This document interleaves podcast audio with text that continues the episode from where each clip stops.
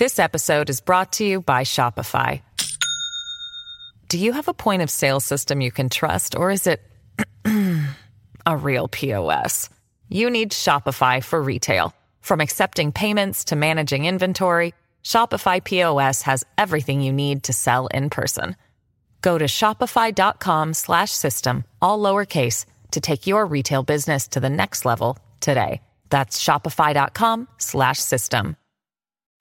Hi, my beautiful friends. How are you today? I hope you're having a wonderful day so far. I hope you are staying safe and healthy out there. If you're new here, hi, my name is Bailey Sarian, and today is Monday, which means it's murder, mystery, and makeup Monday.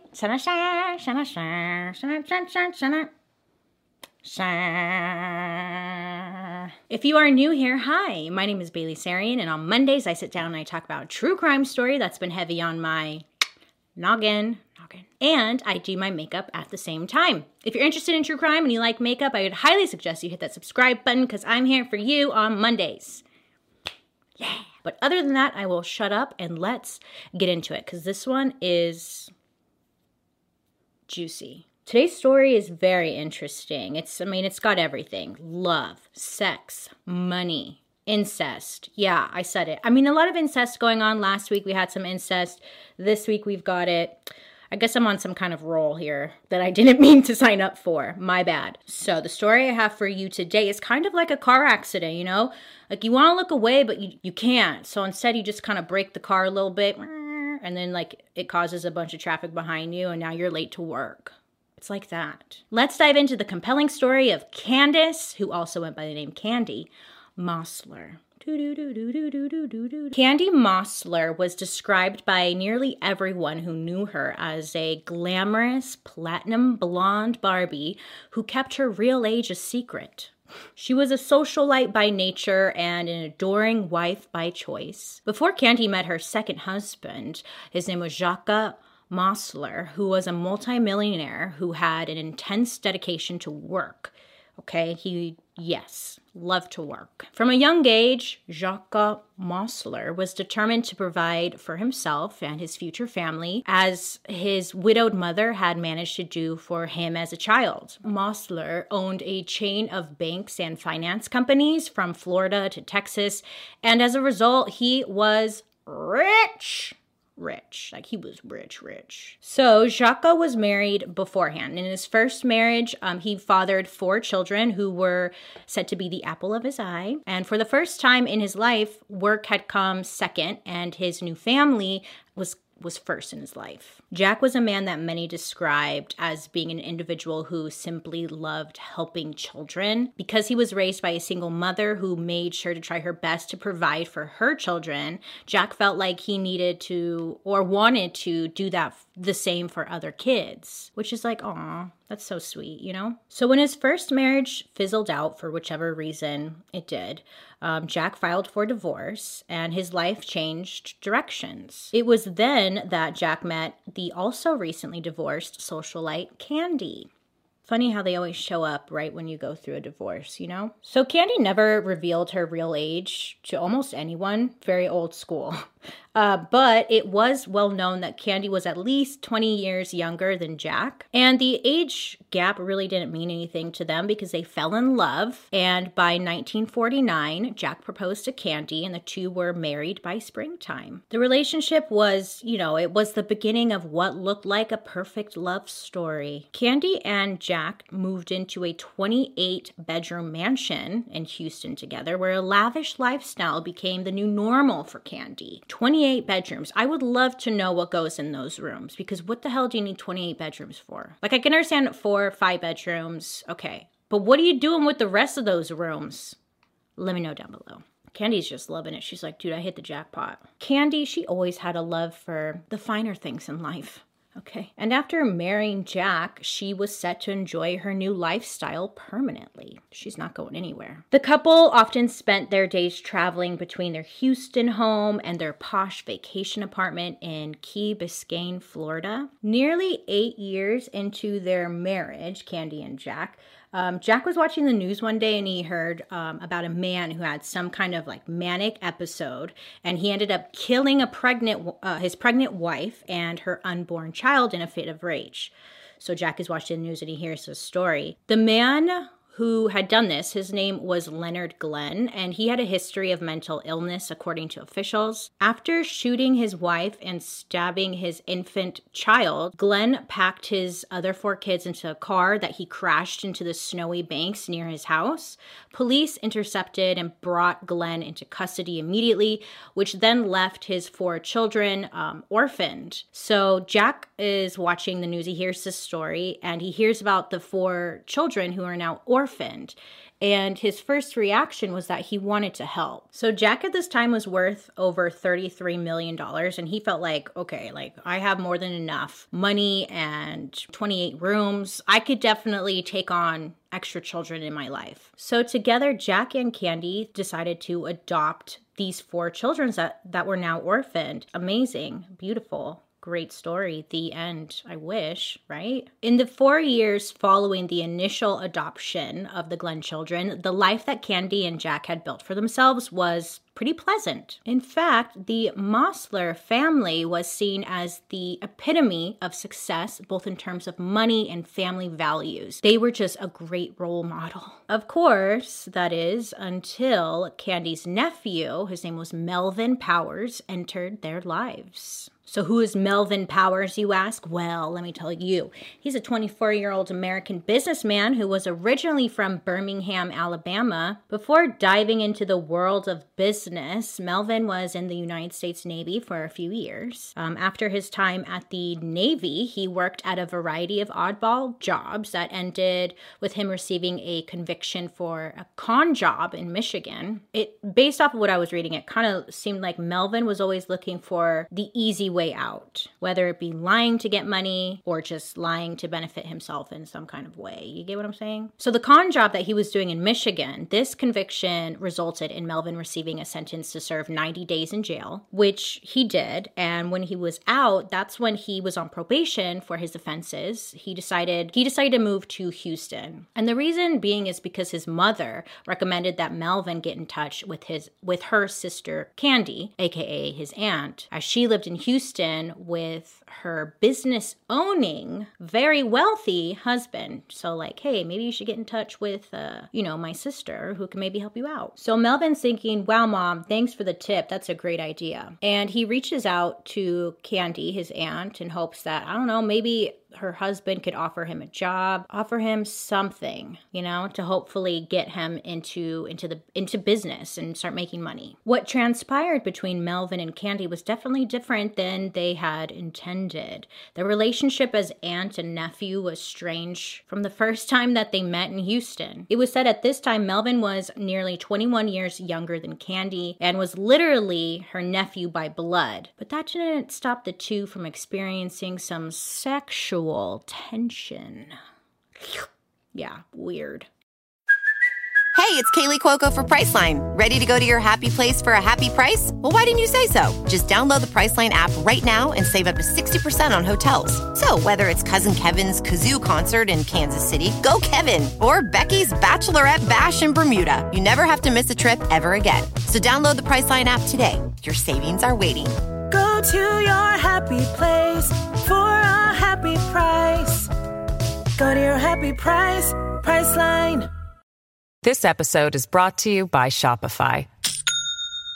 Do you have a point of sale system you can trust, or is it a real POS? You need Shopify for retail. From accepting payments to managing inventory, Shopify POS has everything you need to sell in person. Go to shopify.com slash system, all lowercase, to take your retail business to the next level today. That's shopify.com slash system. Yeah, sexual tension. It was happening. Oh, yes. Oh, yes. Now, I mean, we could all say, well, maybe, you know, Melvin was doing this on purpose because he knew like he wanted to get into Candy's pockets, you know, her wallet. Or maybe he was just trying to get a leg up in the business world through her husband. Or maybe Candy was feeling some kind of way, like she, I don't know, maybe she liked having this power or authority over Melvin that left her hot and bothered. Those are just um, opinions. We don't really know. Whatever it was, their affair lasted for years. Yes, I said affair, because they crossed that line, baby. Oh, they crossed it. You nasties. So Candy would later say that her affair with her nephew was a direct response to having discovered that Jack, her husband, was gay. Oh, yes. Oh, yes. Candy said that. Candy said that Jack was struck down by a mysterious illness, a mysterious illness that left him a homosexual. And this just shattered her. She had no one else to talk to, so instead she turned to her nephew for companionship, which then just led into a sexual relationship. When Jack was in his mid 60s, he started to stay at their Florida um, vacation apartment a lot longer than he normally would. Whether it was because he was tired of his marriage or maybe he just wanted to be alone while he kind of experimented, I don't know, or just explore his sexuality more. But he was dis- distancing himself from Candy. At least that was the perception she was getting. While Jack was away in Florida doing whatever it was he was doing, um, it was a lot easier for Melvin and Candy to hide their their affair pretty much because he was never around okay? Or at least Candy and Melvin thought their affair was a secret and no one was ever going to know. Jack had agreed to originally help Melvin with his business ventures when he first moved to the, the home in Houston. He gave Melvin a job working as a trailer sales Men, he like owned a lot. Melvin worked at that lot selling trailers. Candy was the one who was in charge of mainly like financing anything that Melvin needed for his job. So Jack even allowed Melvin to move into the couple's multi million dollar mansion and live rent free. Not long after Melvin had moved in with Candy and Jack, it's when Jack and Candy, not Jack and Candy, Candy and Melvin grew a little sloppy in the ways that they had hid their affair from Jack. It was said that Jack was not a dumbass. he knew something was going on. He didn't know it was between the two of them, but he knew like something was just going on. Now, when Jack did find out the truth, what was going on between Candy and Melvin, he was like, oh, heck no, you nasties. Your bloodline is not royal here and is nothing to protect. Y'all are just gross. Authorities later, they reported that um, a year after Mel moved in, a coworker was the one who told Jack about what they saw going down when Jack wasn't around. This coworker also said that Melvin was kind of bragging about what he was doing with Candy and how he was doing it all for money. This is what Melvin said to the coworker. Coworker told Jack. Jack is already like, dude, gross. So Jack goes to do some investigating for his own. So he goes looking for Candy's diary.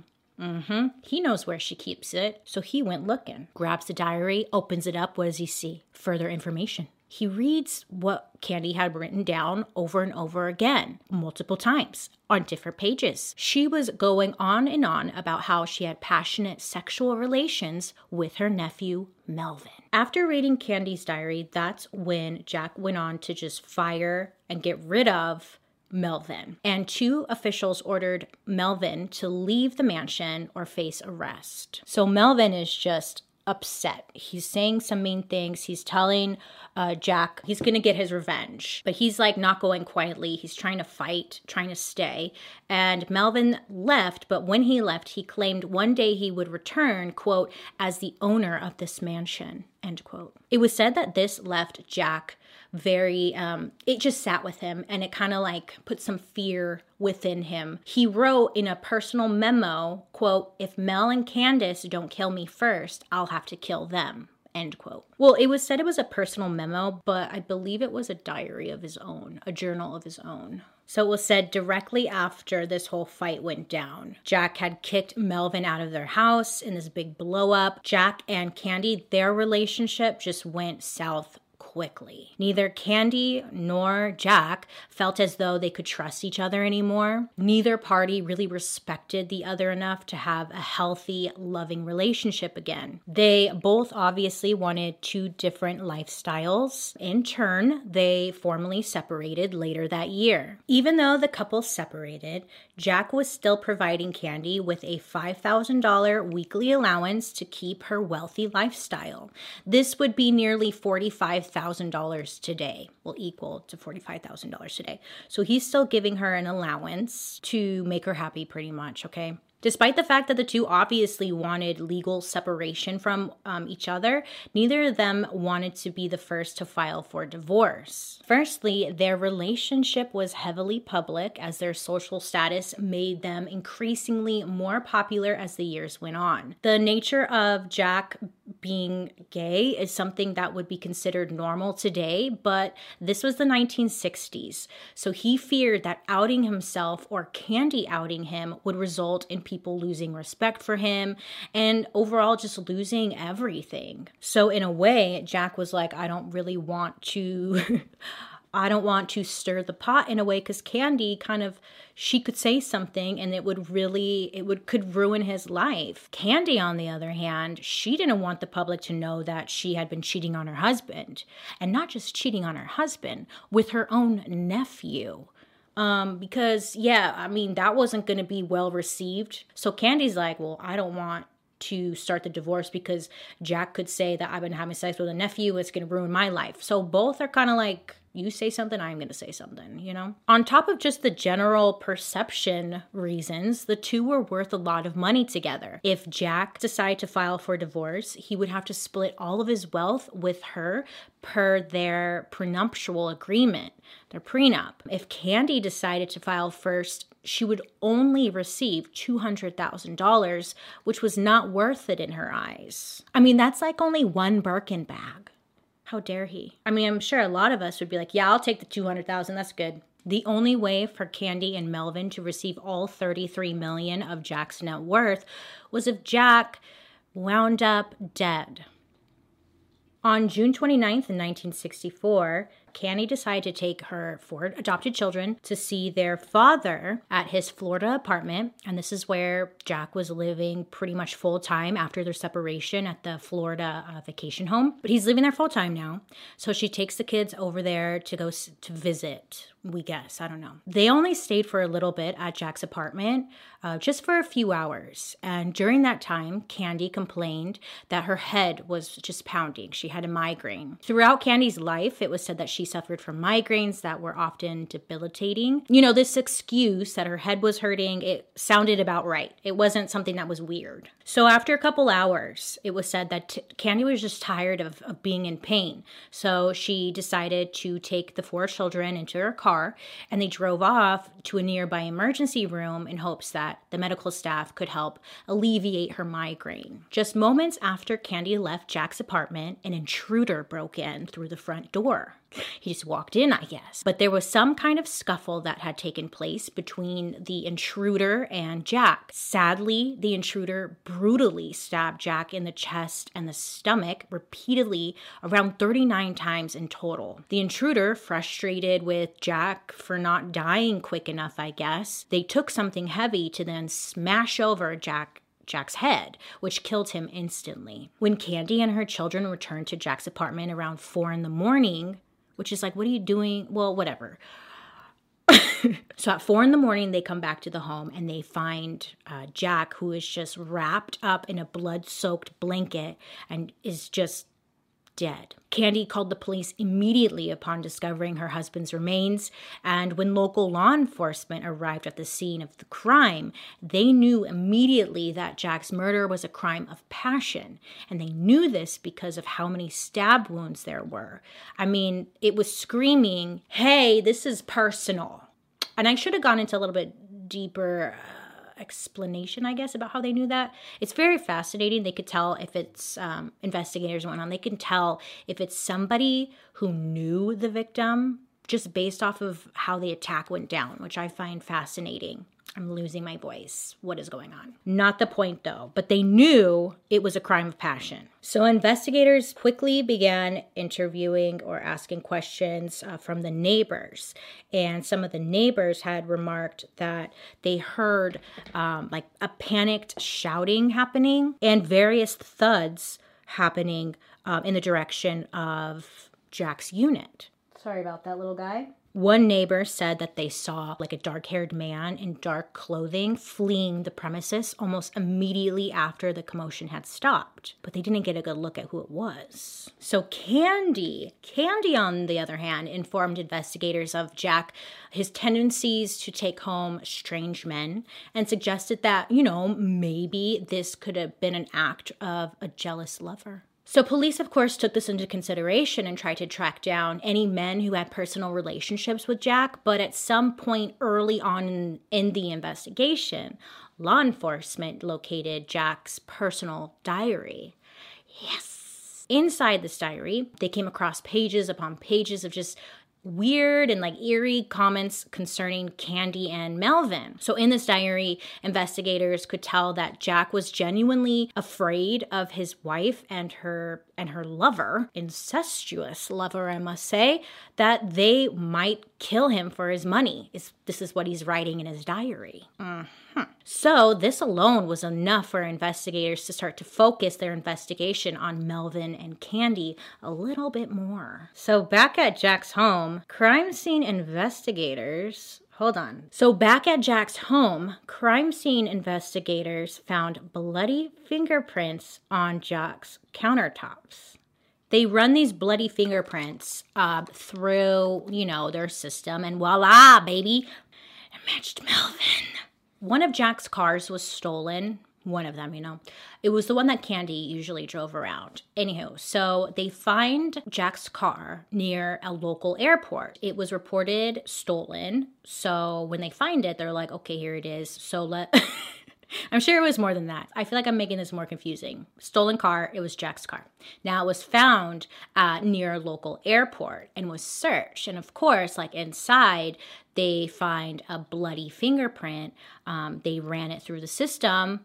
Melvin. It was linked to Melvin again. Melvin, you're a little sloppy. As it turned out, Melvin had been seen in Miami over the same few days that Jack's murder took place. It only took a few days for police to locate and arrest Melvin for the murder of Jack. When word got back to Candy about Melvin's arrest, she hired the top defense attorney to represent Melvin. I mean, the best of the best. But police wholeheartedly believe that Melvin did not act alone. They believed that Melvin was working closely with Candy Mossler to murder Jack Mossler for his money. Shortly after Melvin's arrest, Candy was then taken into custody for her assumed association in her husband's murder as well. Candy knew knew she wouldn't do well behind bars. Locked up. No, it's not going to work for me. So she hired a team of lawyers to make sure she never served a day in jail. Now, for over a year after the murders, both Candy and Melvin were free on bond. Don't get me started. At the pair's trial, Candy and Melvin consistently asserted their innocence. The prosecution team presented a case showing Melvin and Candy wanted Jack dead so they could be together and inherit his millions. It was estimated that Jack's estate was worth over 200 million in gross value and 22 million in net value, over 1.6 billion gross and over 177 million in net value today. So a lot of money, okay? Like a lot of money. If you had 177 million, you'd be good for the rest of your life. The prosecution backed up their claim of, of an affair with photographs of Candy and Melvin that they had taken together. The couple, they seemed to travel a lot together and documented their trips with photos of them on ski slopes, at concerts, and in nightclubs. Just cheese, like taking pictures together wherever they went. So they brought these into the courtroom and they told the jury, look, this happy couple, look at them. Here is the motive. They wanted the money. They told the jury that Jack had recently learned of his wife's affair with her nephew And in response, Jack was planning a divorce and dropping her from his will. Now, this sudden change of events is what caused Melvin to fly from Houston to Miami. He was seen driving Candy's white car around the time of the murder in the area. Then, hours before the time of death, Melvin was at this place called the Stuffed Shirt Lounge, which was a lounge bar area, but it was right by Jack's apartment, and he was spotted there. Melvin was. Before leaving, Melvin had asked the bartender for an empty bottle of Coke. The prosecution said that he left the bar and headed to Jack's apartment with the Coke bottle in hand. It's believed or it was argued that this was the weapon Melvin used to strike Jack in the head an empty Coke can, like the real glass Coke bottles. Those are pretty hardcore. I, I think Yes, that sounds about right. Then the killer used a knife to stab the victim 39 times. Candy's part in the murder was making sure that her husband was home alone. She had claimed to have a migraine and then insisted on, on taking the kids, the four children, with her to drive around for nearly three hours, three and a half hours. She didn't go to the urgent care like she had said she did. She instead was just drove around for three and a half hours. They called witnesses who testified that Candy had spoken to them about trying to find someone to kill her husband. The prosecution is, is painting a picture that all signs point to Melvin and Candy. I mean, no ifs, ands, or buts. We got the motive. We've got witnesses who said that Candy was asking if someone could kill her husband. I mean, it's clear as day, right? The defense team came back and fought that the bloody fingerprints that were found in the home slash car could have been there from days before for all anyone knew. This was before DNA testing, so all they knew was that there was blood and like bloody fingerprints and stuff, but not who the blood belonged to. So they're trying to fight, like, well, yeah, there's bloody fingerprints and stuff, but we don't know how it got there. Could have been left there from a couple days before. I mean, it's wild, you guys. It could happen. Candy took the stand testifying that on many occasions she and her children had come home and found Jack involved with a male lover. The defense said that any one of the random men Jack picked up could have killed him, and it's not fair to blame it on Candy or Melvin. To you and I, I feel like, well, this is easy, right? Well, the jury took over 16 hours to deliberate and they returned with a verdict a verdict of not effing guilty. what? What? What? Yep, not guilty. They claim that they found insufficient evidence to convict the couple of murder, despite all of the evidence that were presented to the jury the diaries, the love affair, the motive, the witnesses. Not guilty. Now, the jury, they acknowledged their illicit love affair, but noted that the affair in itself did not mean that they were responsible for Jack's murder. All of the evidence presented at trial turned out to be far too circumstantial for any guilty sentencing. Sentence, sen- for any guilty sentencing. There we go. They just felt like it really didn't prove that they indeed did it. The media was reporting on all of this and people were losing their shit because, like, oh, money, an affair, Jack being possibly gay, Candy having an affair with her nephew. When I tell you people were losing their shit, like they were losing it. This story was just like insane. And it got to the point where they had to shut the doors to the the court hearing itself. It was just seen as too extreme, too sexual for people to handle. They would not allow anybody to like come in and whatnot. It was wild. Heads were exploding left and right based off of what I was reading and like hearing and stuff. So after her win um, in court, Candy did what she did best. She's like, you know what, everyone, I'm gonna throw a party. So she threw a party um, celebrating that the that they were found not guilty. God. Her children took one of the murder trial posters that had been around town to the guests and had them all like sign it as a souvenir. They framed it. Yay! As a result, Candy and Melvin walked free for a murder that many are positive they committed. Like Candy had hoped and dreamed for, she inherited her husband's estate and his banking business. She changed the name of the company to Candace Mossler Enterprises. What a shitty person she is. Wow. And just a year after winning their trial, Candy and Melvin split. But she went on to inherit her deceased husband's millions and even remarried in 1971 to a man named Barnett. But so strange, you guys. We don't know. She just has a wild life. Barnett, he's is it Barnett? You see, what happened was um, Barnett, he suffered brain damage the next year in a mysterious fall from the couple's mansion's balcony. And he suffered from some serious brain damage and was in a coma.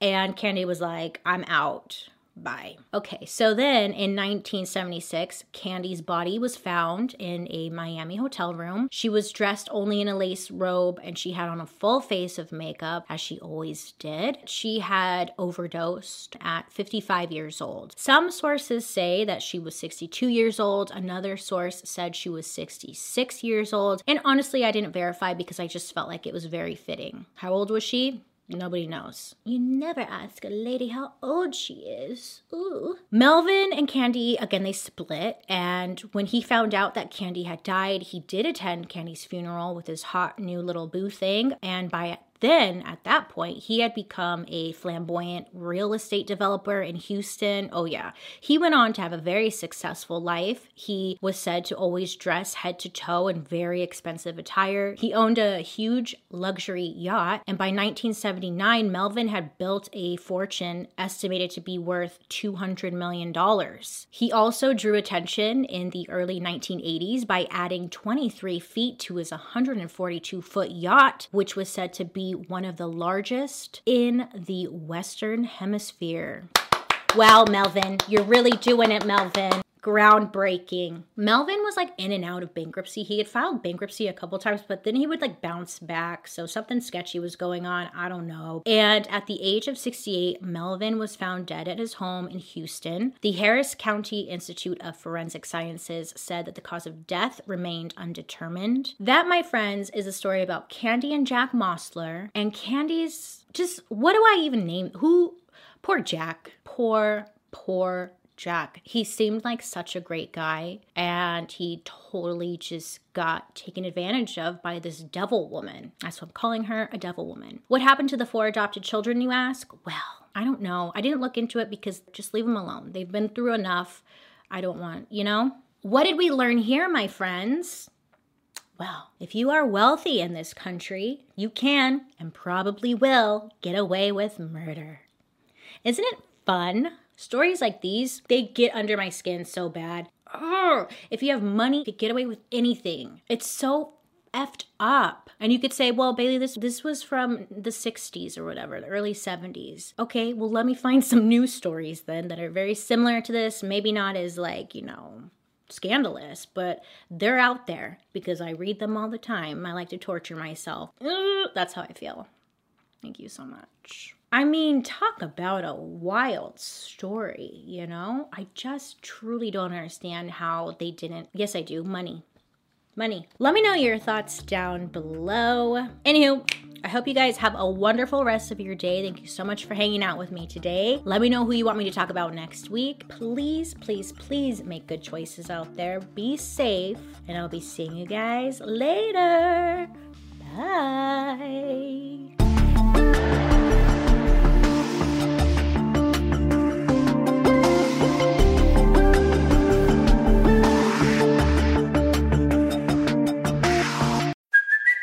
It's Kaley Cuoco for Priceline. Ready to go to your happy place for a happy price? Well, why didn't you say so? Just download the Priceline app right now and save up to 60% on hotels. So, whether it's Cousin Kevin's Kazoo concert in Kansas City, go Kevin, or Becky's Bachelorette Bash in Bermuda, you never have to miss a trip ever again. So, download the Priceline app today. Your savings are waiting.